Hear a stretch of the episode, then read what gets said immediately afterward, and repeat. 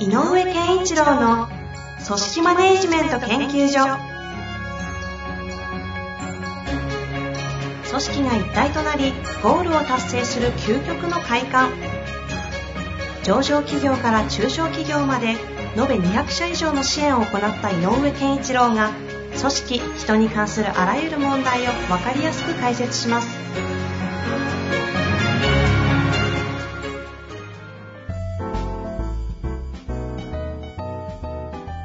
こんにちは、遠藤和樹です。井上健一郎の組織マネジメント研究所。井上先生よろしくお願いいたします。よろしくお願いします。さあ、ということで今週も行きたいと思いますが、今回はですね、399回。井上先生覚えてますかね？はいはい。方向性が不明確な部署において、思い思いの意見を述べる環境は必要なのか？はい。というね、心理的安全性とかの話をした方から、ご質問をさらにいただきましたので、はい。えー紹介していきたいなと思います。大変長い内容でしたので、少し割愛させていただいておりますが、ご了承いただけたらと思います。先日は方向性の定まった組織の中での心理的安全性につきご指南をいただきまして、ありがとうございました。やっぱり井上先生に相談してよかった。改善ポイントをわかりやすく具体的に示してくださり、ありがとうございました。氷山モデルは自分の感情を見つめながらコミュニケーションを取るという手法のベースとなる理論であると同時に、話し手が深いところで持っている真意を探りながらコミュニケーションを取るという手法のベースでもあるということだと理解しました。また、審判的な機能を有する部門では、心理的安全性は部門の中で構築し、外との本番のディスカッションの際には準備を整えて向かうのが良いというアドバイスもありがとうございました。井上先生をしっかりと最後の回答まで導いてくださった遠藤さんにも感謝いたします。ここからご質問でございます。えーもしお時間がありましたら、話し手に言葉の背景を聞く際にどんな風に言葉をかければよいのかを教えてくださると幸いです。どうしてそう考えるのですか？なぜそのように思ったのですか？と、どうしてやなぜを使うと、質問のようになってしまい、なんだか尋問されているようで嫌だとか、できればあの人と喋りたくないと思われてしまうなどの別問題が生じてしまうように思います。すでに個人的な信頼関係がある間柄なら、間柄なら、どうしてなぜというのも良いと思いますが、信頼関係がない間柄の場合に予想外の言動に触れたとき、氷山モデルをベースとして言動の背景を尋ねる際のアドバイスがありましたら、少し教えてくださると嬉しいです。また、お便りいたしますという、なんか、交換日記みたいになってますけど。ありがたいですね。はい。あのー確かにね、えっ、と、なぜなぜ質問っていうのは、えっ、と、なんだろう、相手を、あのーコーナーに押しよ、あの、押し寄せるっていうかね、えー、質問っぽくなるっていうのは確かなので、あの、な、なんでだ、なんでだ、なんでだっていうふうに、えっ、と、聞くのは、あの、結構良くないですよっていう話はすることも私もありますからね。はい、はい、はい。うん。うん。あのーで、えっ、と、話の内容、対象って言ったらいいのかな？話題の対象が、えっ、と、もの、もの、例えば工場なんかでね、えっ、と、うん、このこ、ういうふうにやる、あの、こういうふうに作ればいいとか、こういうふうな、えーやり方をした方がいいとか、っていうそのやり方の差なんかが出るとき、やり方のに対する意見の差が出てる、出るときとか、っていうのは、あんこういうときは案外ね、え、なんで？って言っても、あの、いあの、いいかもしれないんでね。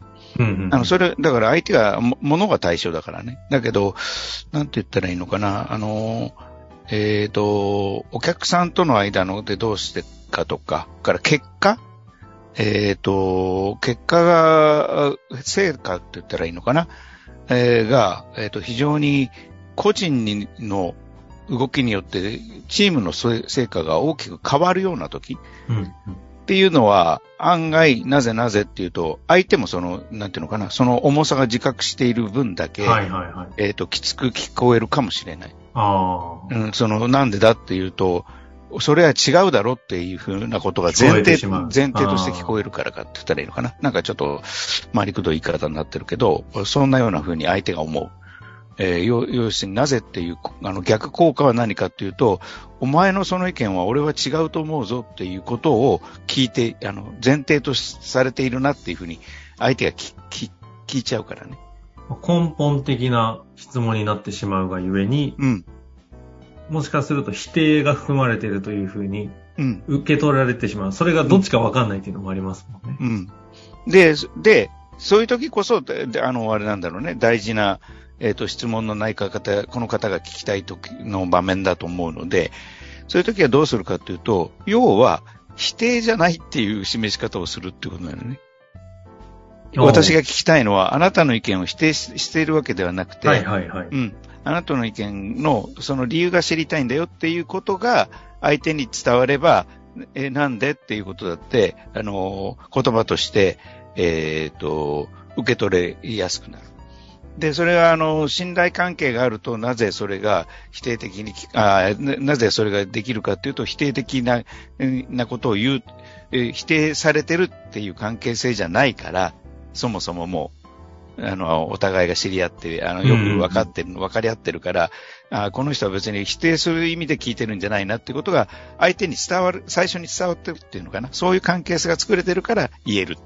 うんつまり、えっ、と、なぜ、もう一回も、あの、まとめると、なぜなぜの背景にあるのは、否定っていうイイメージを相手に持たせるか持たせないかの差がそこに、えーありますよっていうことなのかな。うん。なので、えっ、と、否定ではないということを、あの、そのまんま言ってもいいと思うんだよね。うんえっと、いや、あなたの意見を否定したいわけじゃないんだけど、えどうしてそう思うのって言ったら、それだけでも、えっと、相手は、あの、嫌な感じはしないと思うし、か、もしくは、あの、違う方法で言うと、自分はそれに対してどう思ってるかという自分の意見を言う。まず先に。私はこう、え、私はこう思うけど違うかな。で、私はこう思うけどの時に、私はだったら、こう思う、私の場合は、私はこう思うよ。なぜなら、こう、こういうことがしたいから。とかね。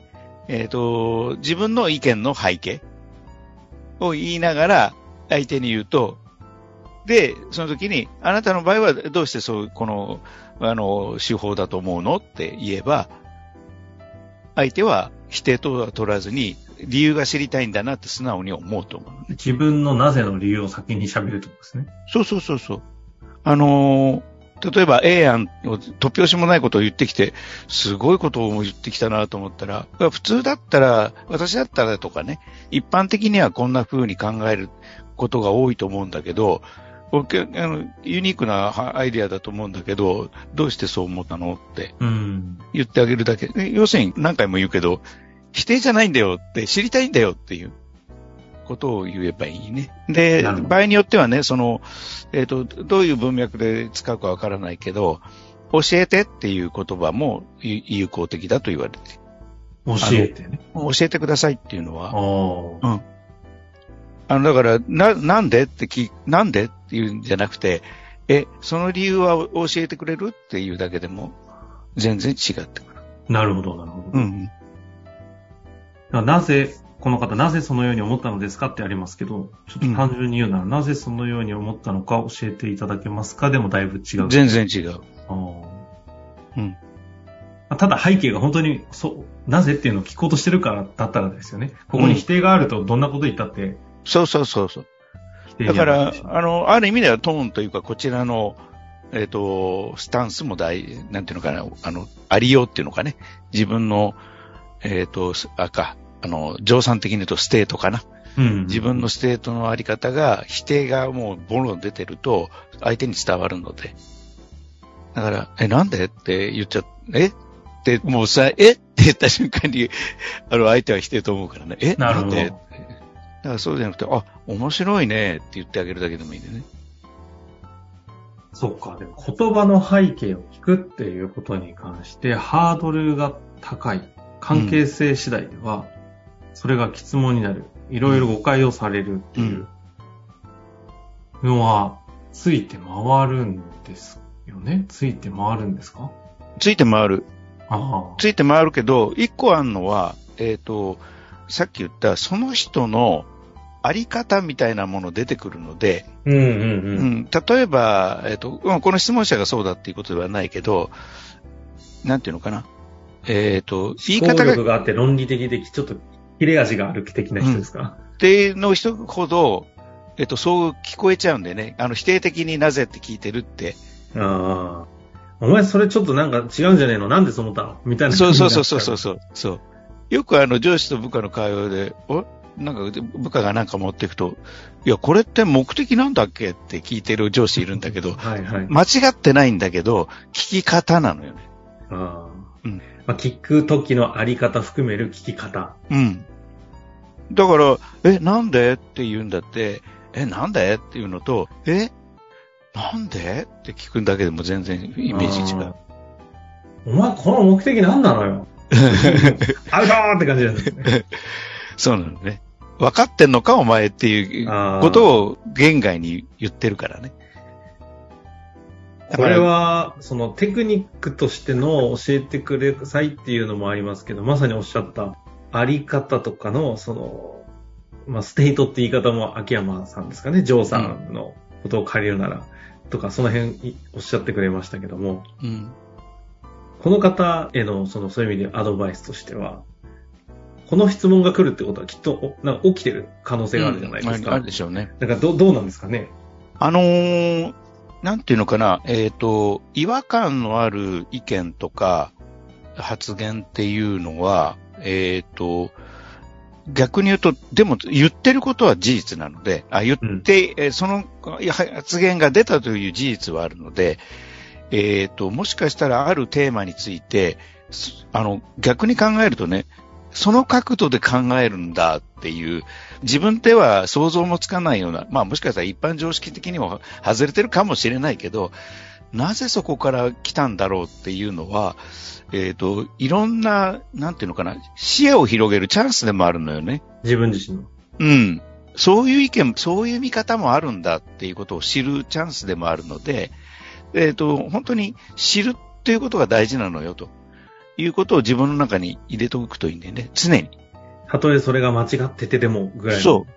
あのー変な話、あの、悪いことであったとしても、それが悪いことであると判断できるという幅も広がるわけでね。なので、あの、なんて言ったらいいのかな。物事に対するいあらゆる角度からの見方っていうのがあるので、自分じゃ想像もつかないような意見が出てきたら、そんな見方もあるんだなっていうと思えば、なんでそそういう意見になるんだろうっていうのは自然にうんわか。る、う知りたいという欲求になはずなのよね。確かに確かに。うん。だから知りたいんだよね、俺はっていう、私はっていう、そのいろんなものをもっともっと知りたいということを、そういう関心、興味を持っていくって言ったらいいのかな。ことが大事なんじゃないかなと思いますね。常にそうん、そういう心構えでいることがね。そうすると自然にね、知りたいんだよっていうイメージのなんかこう、オーラみたいなのが出るから、そそこから出てくることだのそうそうそう。うん。そうするとね、あんまり否定的に相手は取らないと思うよね。なるほど。うん。まあ、ということでね、今回は言葉の早きを聞く際の声をかけ方というところからね、かけ方っていう話もありましたけど、あり方っていう方にもね、うんうん話が行きましたので、ちょっとぜひ、ちょっとこの会話を聞いていただいて、また、あの、この方ね、トライアンドエラーし、しトライアンドエラーしながら質問いただけますので、またはい。何かありましたら、2、3ヶ月後ですかね、お話ししております。ということで終わりましょう。はい先生、ありがとうございました。ありがとうございました。